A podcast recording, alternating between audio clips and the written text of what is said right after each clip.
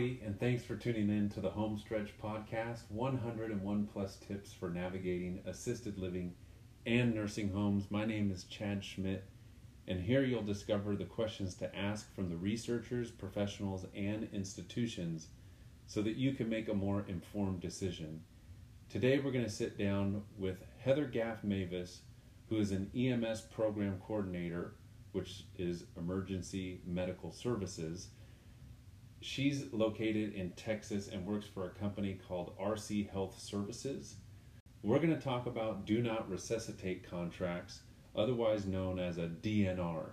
And just as a disclaimer, before you even begin listening to this episode, we're going to be focusing our conversation on the laws that regulate in the state of Texas. But if you look closely in the description, there is a website address that you can go to to find out the specific laws and regulation in whatever state that you live in in the US. So today in this 30 minute conversation with Heather, we're going to talk about the different types of DNRs and how an EMT is affected by those different types of DNRs. We're also going to talk about the legal ramifications in the state of Texas and the injuries that can leave your loved one in worse condition before they had chest compressions. Hopefully, you find this episode very enlightening and beneficial, and it prompts you to take some action steps. Uh, RC Health Services is an EMS vocational school. We teach um, EMS, uh, EMT, and advanced EMT. Uh, we're also at American Heart um, Education, so we teach um, BLS, we teach uh, ACLS, uh, um, and PALS, which is a pediatric advanced life support. Um, we are also uh, getting ready to open a nursing school here soon. Uh, we're in five states and we have 11 locations, and we're actually going into this next year expanding um, to uh, two or three other states. So we're we're growing quickly. We're 10 years old this October, and getting bigger faster. so we we do quite a lot. Well, that's that's great, and I'm really excited for what it is that you have to share today. Because I was actually dancing a few weeks ago on a Saturday night, mm-hmm. and I met this girl named Justine, and I was with a group of my friends, and after dancing, we on Saturday night we went over across the parking lot to this Mexican restaurant to go eat, and Justine and her friend decided to tag along. And so she was asking questions, trying to get to know me. And I told her about this podcast that I'm doing, and she goes, I'm an EMT. And I go, interesting. I've heard of this thing called the do not resuscitate, and she proceeds to tell me that there's different types of DNRs, and mm-hmm. there's ones that, as a EMT, if she is presented by a family that has paperwork and it's for the hospital to do not resuscitate, and she happens to come across this individual when they are not in the hospital, she is going to resuscitate. And so I'm like, holy cow, this is really important information to share with my audience is that there's different types of DNRs and not every single one is treated equally. so That's I correct. said I asked her, What school did you go to? How did you learn this information? So she she connected me with you and fortunately the owner of your company gave you permission to have this conversation. So tell me a little bit more about your background of what you used to do because you've now transitioned into a different role because of your experience. And then we can kind of go into like what a DNR is and the different types sure. that we have. Well, I've been a paramedic. Uh, it'll be 26 years this fall, and I worked in 911 for 22 of those years. So I was actually on the ambulance, treating patients and running calls, and then I transitioned to education about five years ago. Now I teach full time and I'm a coordinator full time with RC Health Services. What that means is I work basically with the state and with RC Health Services to help design EMS curriculum. So I work with the governor's EMS education committee. We go every quarter and we all put our input in and kind of help design the future of what EMS curriculum is going to be. So it's it's actually very exciting. This sounds like a really important role that you play in developing the whole curriculum, not just for the upcoming students, but also for the laws that maybe are put in place for EMTs, right? Right, yeah, exactly. So we have the GETAC committee, and they're the ones who actually make the decisions. They meet quarterly, and then coordinators in the state of Texas, we are allowed to voice and share our opinions. So we discuss, it's basically kind of an education think tank, and we discuss what do we think, opinions on should paramedics have degrees, should they not have degrees, what direction should we think EMS should go in the next 20 to 30 years and further. Then the GETAC committee makes decisions and then they put their decisions to the state of Texas, who then submits the stuff to the state legislation. And then this is how we get EMS laws passed or not passed, depending on what we want. And you focus on the state of Texas, but RC Right. Health Services does multiple states, you said. Correct. Yeah, we're in Texas, Oklahoma, Louisiana, Georgia, and Florida currently. And we're looking at three or four other states within the next year or so to go into. So we we have a pretty big reach, and each state handles this legislation differently. I want to transition here and give you an opportunity to share with Okay. us the different types of DNRs that are available. All right, so DNR means do not resuscitate. And that literally means that you do not want to be resuscitated. Now, you can choose different levels, like I do not want CPR, or I want CPR, but I don't want to be intubated, which means that you don't want a plastic tube put in your throat, in your in your windpipe, for air to be passed in and out, so that, that you're not put on a ventilator. So there's different things you can kind of opt out for a living well, but a, a DNR really comes down to the fact that you don't want to have artificial life support past your time of death. Now there's in hospital and there's out of hospital. So if you have passed naturally and your your heart has stopped and you have stopped breathing, that you do not want to be brought back. Now, in hospital, when you go in and you are going into ER and you are being admitted, the hospitals will ask you to sign paperwork if you want to be resuscitated or not. If something were to happen, do you want to be brought back? And if you do not, then you sign their paperwork. And each hospital system will have their individual paperwork. That paperwork is only good for the time that you're in that hospital. So once you leave that hospital, that paperwork expires. So if you don't want specific measures to be taken, Like to be To put on life support type of thing? Correct. You can say I don't want to be put on life support, that I don't want specific measures to be taken to extend my life, then you can you can specify those things in a living will. And that's a legal document and you sign that ahead of time when you are sound mind and, body with a witness and then you can present this paperwork you know or your family can present this paperwork to the hospitals because you you have to understand medical professionals when you have somebody who is presented to them who is at risk or life and limb if they don't have the legal documentation to not treat a patient they not only legally have to treat a patient, but they don't get into this profession to not help people. Okay, they they they Are want you to saying help people. are you saying that they did not enlist in the home study kit from Dr. Kevorkian? Right, exactly. So legally, they are not only bound to help people, but but people become doctors and nurses and paramedics because they want to help people. Physicians take oaths to help people, and then there's a thing that EMTs and paramedics are taught is first do no harm. So if you do not want certain things done to extend your your life or your family member's life, if the, the, patient, needs to take care of these things like living wills and DNRs and have the appropriate legal documentation presented at that time of treatment so they not only they know what your wishes are but then you will give that that medical professional the legal opportunity to walk away they now can legally walk away and then they can personally know that okay these are your wishes. I can i can be okay with this.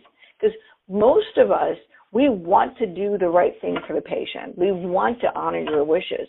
But if it's a choice between honoring your wishes but legally being put into a bind where i am going to be sued or lose my license I can't make that decision. I am going to treat you if I can't legally protect myself. The other thing that I realized after talking with Justine is that most of the calls that she goes on are at assisted living facilities or nursing homes. And so I'm wondering if you can share what a day, what EMTs go through and experience on a day to day basis. Okay, so the industry is called EMS, Emergency Medical Services, and an EMT is Emergency Medical Technician.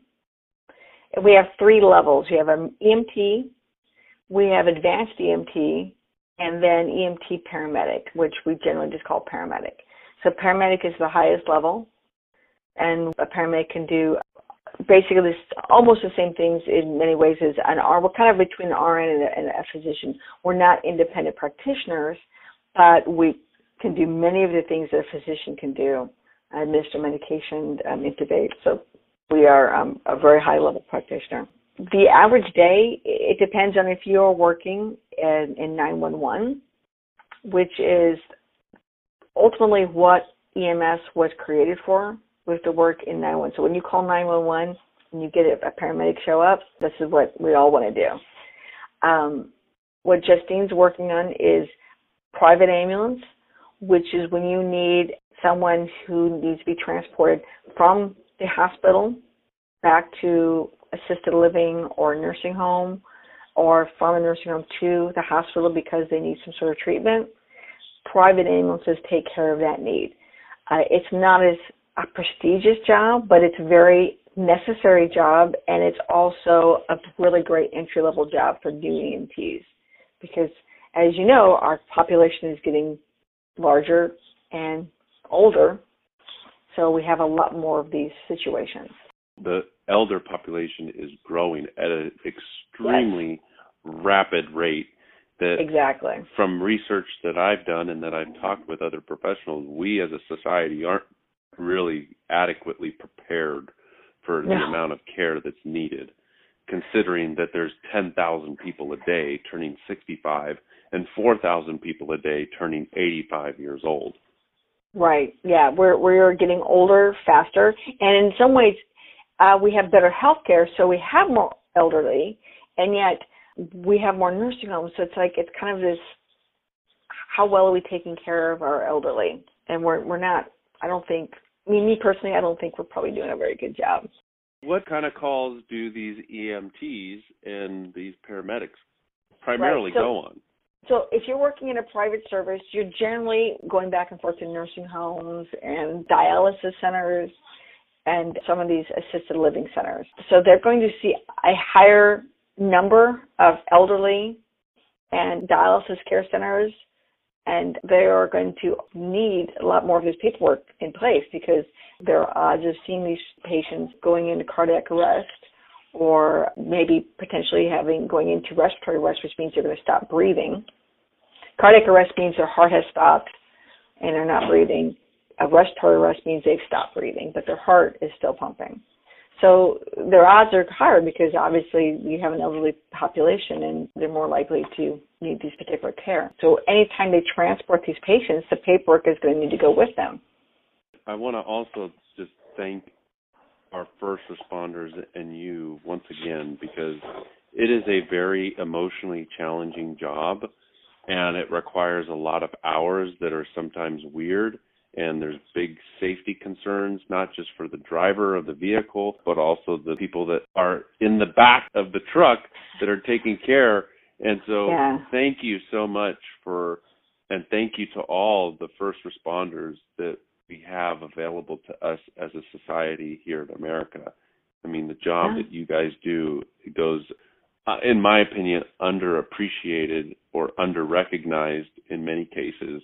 And I thank you so much for all that you guys do for us here in Texas and for the first responders all over the country. Uh, I think that uh, EMS is one of those unsung kind of careers. hmm So, Well, I want to give you an opportunity to talk about the impact that a DNR has on an EMT. what would happen with whenever I made a scene is it's very common, and I'll just kind of speak from my personal experience. Is families would often get the paperwork together, and they would either not get it together correctly. They would either use an in-hospital paperwork DNR order, and of course, once an in-hospital DNR is completed, they've been discharged from the hospital, that paperwork is no longer valid. And they would say, well, we have a DNR, but of course that's not correct. And uh, we cannot honor that.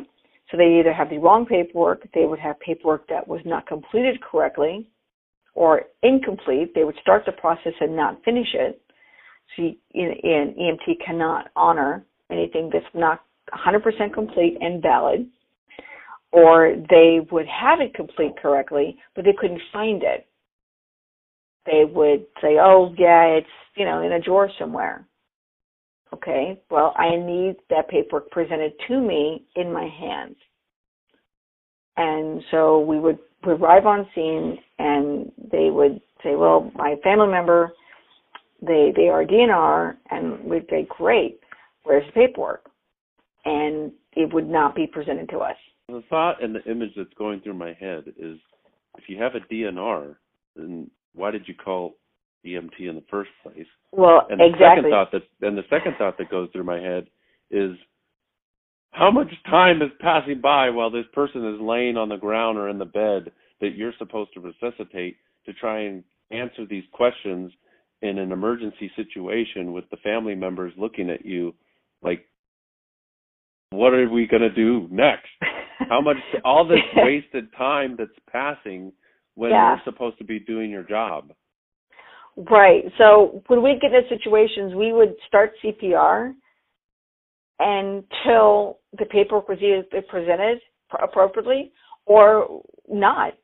Because again, we have to default to the caring of the patient until proven otherwise.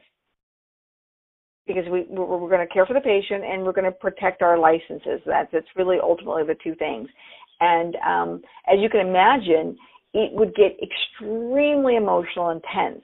Or we'd have situations where the, usually they call 911 because think about it. Think about what a habit 911 has been created for the society, which is it's kind of a good bad thing. Uh, when in doubt, what do you do? You call 911. You're not sure what to do? Call 911. We've taught society to do this, which is both great and yet there are certain times when maybe you, you shouldn't do that. If you have decided to have a, your family members a DNR, hospice should be there with you, or if they're not there right then, you should be contacting your hospice nurse or center and let them know that well, they've passed because then police will going to get involved, JP will get involved depending on where you're located. They're they're going to be getting involved in this situation and know that okay, this this is an expected death. That's okay. Uh, they have certain procedures they're going to go through if you call 911 and you get this process started and you don't have the appropriate paperwork, it's a machine. Once the machine gets started, we have to go through our process unless you have the paperwork, which is the brakes. So when you have the paperwork, has to be completely filled out appropriately, has to be valid, and you have to have it. So, what are some of the legal ramifications that could potentially happen for an EMT or for the family that is on site? So, if the EMT chooses to honor the family's wishes without the appropriate paperwork, then the worst case scenario is they can lose their certification, lose their license. If the family members have presented paperwork and they decide to rescind it for some reason. They like, okay, here's our DNR, but we decided we don't want to do the DNR. And the paramedic decides to honor the DNR, even though it's been verbally rescinded, then that can also become a legal problem later. Because in Texas, DNR orders that are valid can be verbally rescinded at any time. So you have to kind of understand, even though the patient wants to not be resuscitated, if the patient has passed and you do not resuscitate them, the family members are still alive. They could sue you. We're not worried about the patient at this point for legal purposes. We're worried about the family. So as much as me personally, I would want to honor the patient wishes, at this point, now legally I have to worry about the family. So when you do a DNR order and the family member residues in the DNR order, you kind of really want to make sure all the family is on board with this. Because I have made scenes when we have valid DNR orders and at the last minute the patient has passed and all the family members are there and somebody at the last minute decides they just can't handle it. They don't want to go through with it and they call us. And they verbally rescinded it. And i can i i can tell you it's an extremely emotional scene for everybody. The hospice nurse is there. She's like looking at me like what can i do?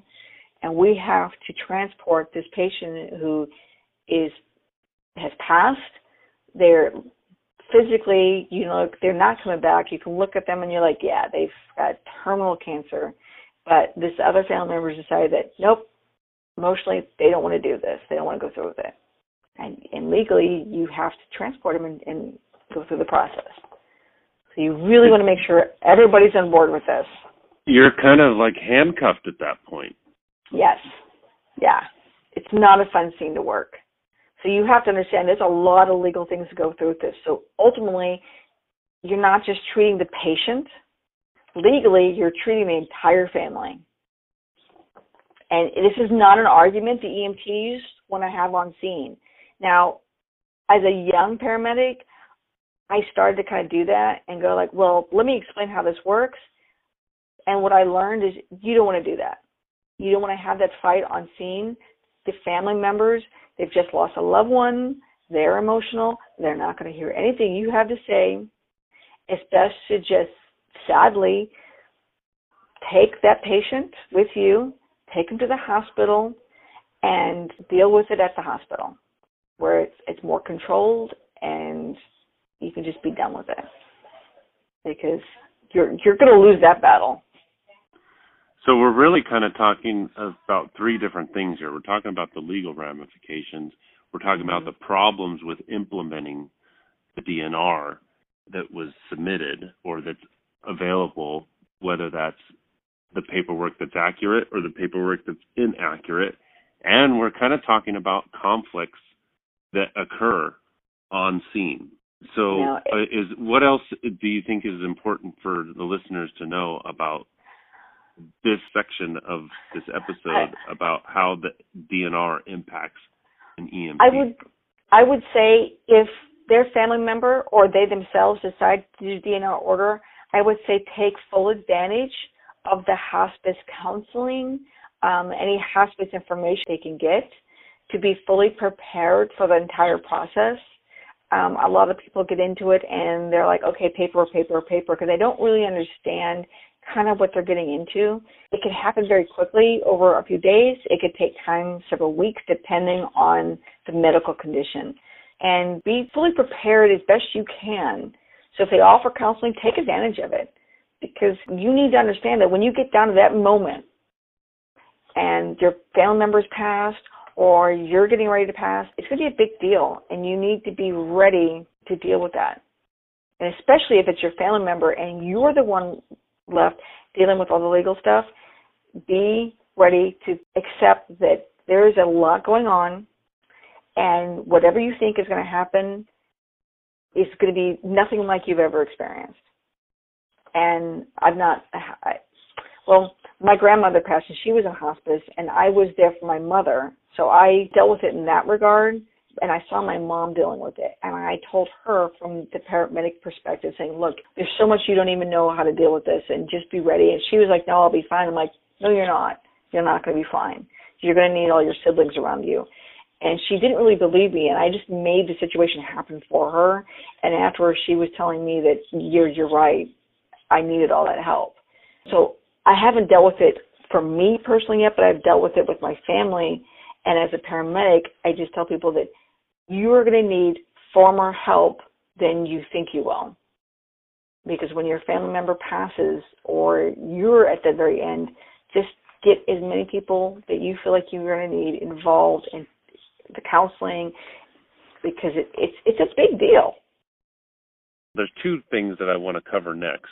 The first is that in the instance of somebody that is older and they don't have as strong and healthy of a body, their bones are brittle, their muscle structure is compromised.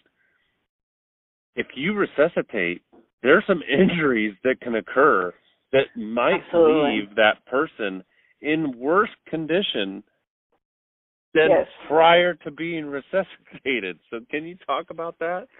Yeah, absolutely. So CPR is a very aggressive procedure. We do compressions on the lower half of the sternum, and you're for an adult you're supposed to compress it like two to up to two and a half inches into the chest in order to make compressions even effective. When you're younger, the the bones younger 20s, 30s, even into the 40s, the bones are more flexible and especially in the 20s, the bones have more cartilage. But as you get older, bones continue to harden and are more brittle. So when you're actually get older and we compress, the bones tend to break a little easier, and you'll actually have more likelihood of either breaking the sternum off of the rib cage or actually breaking the rib cage, the ribs themselves. Now, this is a normal side effect of CPR. This has been known for many, many years. In fact, one of the first paramedics back in late 60s, early 70s, his name escapes me now. He's known as the father of EMS, and I'll probably remember his name later. But um, he actually was a paramedic and a lawyer, and one of the first lawsuits on to EMS was about a guy was resuscitated, and he was suing because his ribs were broken and he lost because they determined that this is a normal side effect of, of compressions. Uh, Jim Page is his name. Well, the last thing that I want to go into is how can we, as an audience and as a community, make the life of an EMT a little easier? Well, so if you have a, for, this is for Texas, if you have a valid DNR paperwork executed, now once the original's c- complete, you can make copies. The copies are valid.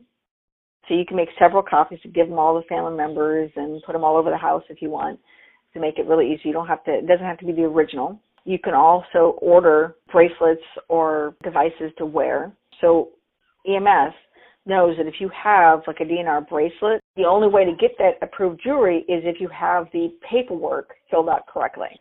And so an EMT is trained to look for these identifiers prior to Correct. taking action. Yeah, where one of the things we are trained to do is look over the patient for any kind of like diabetic identifiers, DNR, just identification jewelry in general. It has to be a piece of jewelry. It can't be somebody decides to go get a tattoo to have this right, symbol. correct. Correct. Yeah, we don't accept tattoos. Like you know, do not resuscitate tattoo on your chest is not acceptable. okay. We would probably find that funny, but uh but we would not honor that. what tips might you have that you either want to reinforce or that you haven't mentioned for somebody that's listening? Well, I would say one, when you get into any kind of hospice, don't be afraid to ask questions. There's a lot of good resources. Hospice nurses are probably, I, I would say for me personally, I feel that they're some of the best nurses out there. They're so absolutely caring.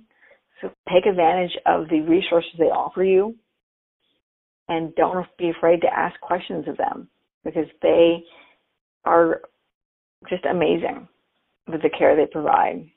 For listeners that are new, we just did a recording. I released it last night. I had a conversation with a hospice providing company where we went into a lot of details and towards the end of the episode we talked about questions that you can ask during an interview process mm-hmm. on how to go about selecting a provider before making a purchase or a buying decision because there's a lot of people that are needing care particularly the elderly and there are not always but there are some people that get into the business for the wrong reasons because there's oh, yeah. a lot of money there's a lot of money to be made oh yeah and so yeah. we had this conversation with her name is Erica and we had a, about a 30 minute conversation so I encourage listeners to tune into that episode. But it added a year and a half to my grandmother's life. We thought and assumed that hospice was a death sentence and she had 6 months to live. But a hospice nurse and the attention the care mm-hmm. the support that is provided extends the life so that you as family members can have a few more moments and create a few more memories that yes. hopefully are positive with Absolutely. the time that you have left with your loved ones. It's about palliative care. People don't really understand it's about palliative care, which is care, which is about easing the transition, not speeding the transition up. One of the things I learned as a medic going into a lot of these locations is when you're going to pick a location for yourself or uh, your loved one for assisted living or nursing home or any any of those level of cares, the one thing that will tell you everything that you need to know about that location is when you first walk in the door, what does it smell like? That's it. That's that's that will answer everything. You can answer. You can go and then and ask all the questions you want and take a tour, but the smell will tell you everything you need to know right there. And I have that same response because my other grandmother that passed away many years ago, I remember that smell, and I remember yeah. every time my dad said we're going to see grandma which meant we were going back to that facility. Yep. I'm traumatized with that smell that just yeah. the mention of that word assisted living and nursing home yeah. it brings back those memories and not every assisted living facility or nursing home smells i've been to several that smell great but yeah there is that trauma so I'm glad right? that you're kind of mentioning this in our oh, yeah. in our segment. And I, I have been to those all over Houston and in the Houston, Greater Houston area. I've been to them, and I tell you, repeatedly, the ones that care for their residents well are the ones that smell good. Well, and that's also to mention. I'll, I'll take a moment here. Is that there is money to be made in the industry, and there are some people that I have not run into personally, but there's a lot of people that don't have the financial resources to pay for the level of care that is respectable. I'll use that word. Oh yeah, it's absolutely true. And they will collect the social security check and pile as many people into a oh, house God, yes. that are and the house is not licensed. The people that are working there are not providing the care. They're not licensed themselves. They're feeding them TV dinners, and yep. it's a hodgepodge of things that you don't want to be involved with, or that oh, you would want yeah. your loved one to be in that environment.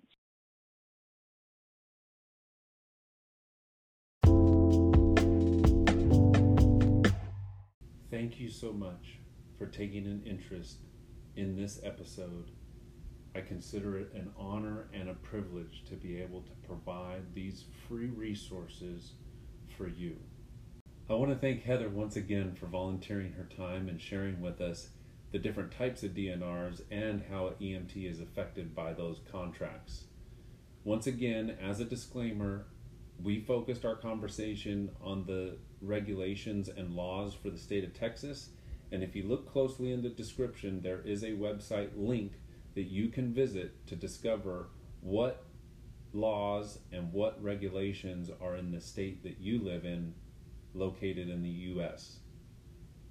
I also want to encourage you that if you liked what you heard and you found it beneficial, that you would consider subscribing to this podcast on whatever platform that you're listening to it on, whether that's Apple Podcasts, Google Cast, or Spotify. At this point, I want to ask you for a favor. There's probably somebody in your life right now that you haven't talked to in a while. I want to ask that you pick up the phone and give that person a call or send them a text message and let them know that you're thinking about them and that you love them. You never know when it's all going to end, and I'd hate for you to have to live with the regret of not telling that one last time that you love them and that you care about them. Would you do me that favor? Until our next conversation, I wish you good health and eternal love. Have a beautiful day. You may also want to check out www.homestretch101.com where you'll find links to videos, upcoming guests, and news as it relates to assisted living and nursing homes and how you can navigate through this new chapter that maybe you've either been forced into or that you volunteered for. Person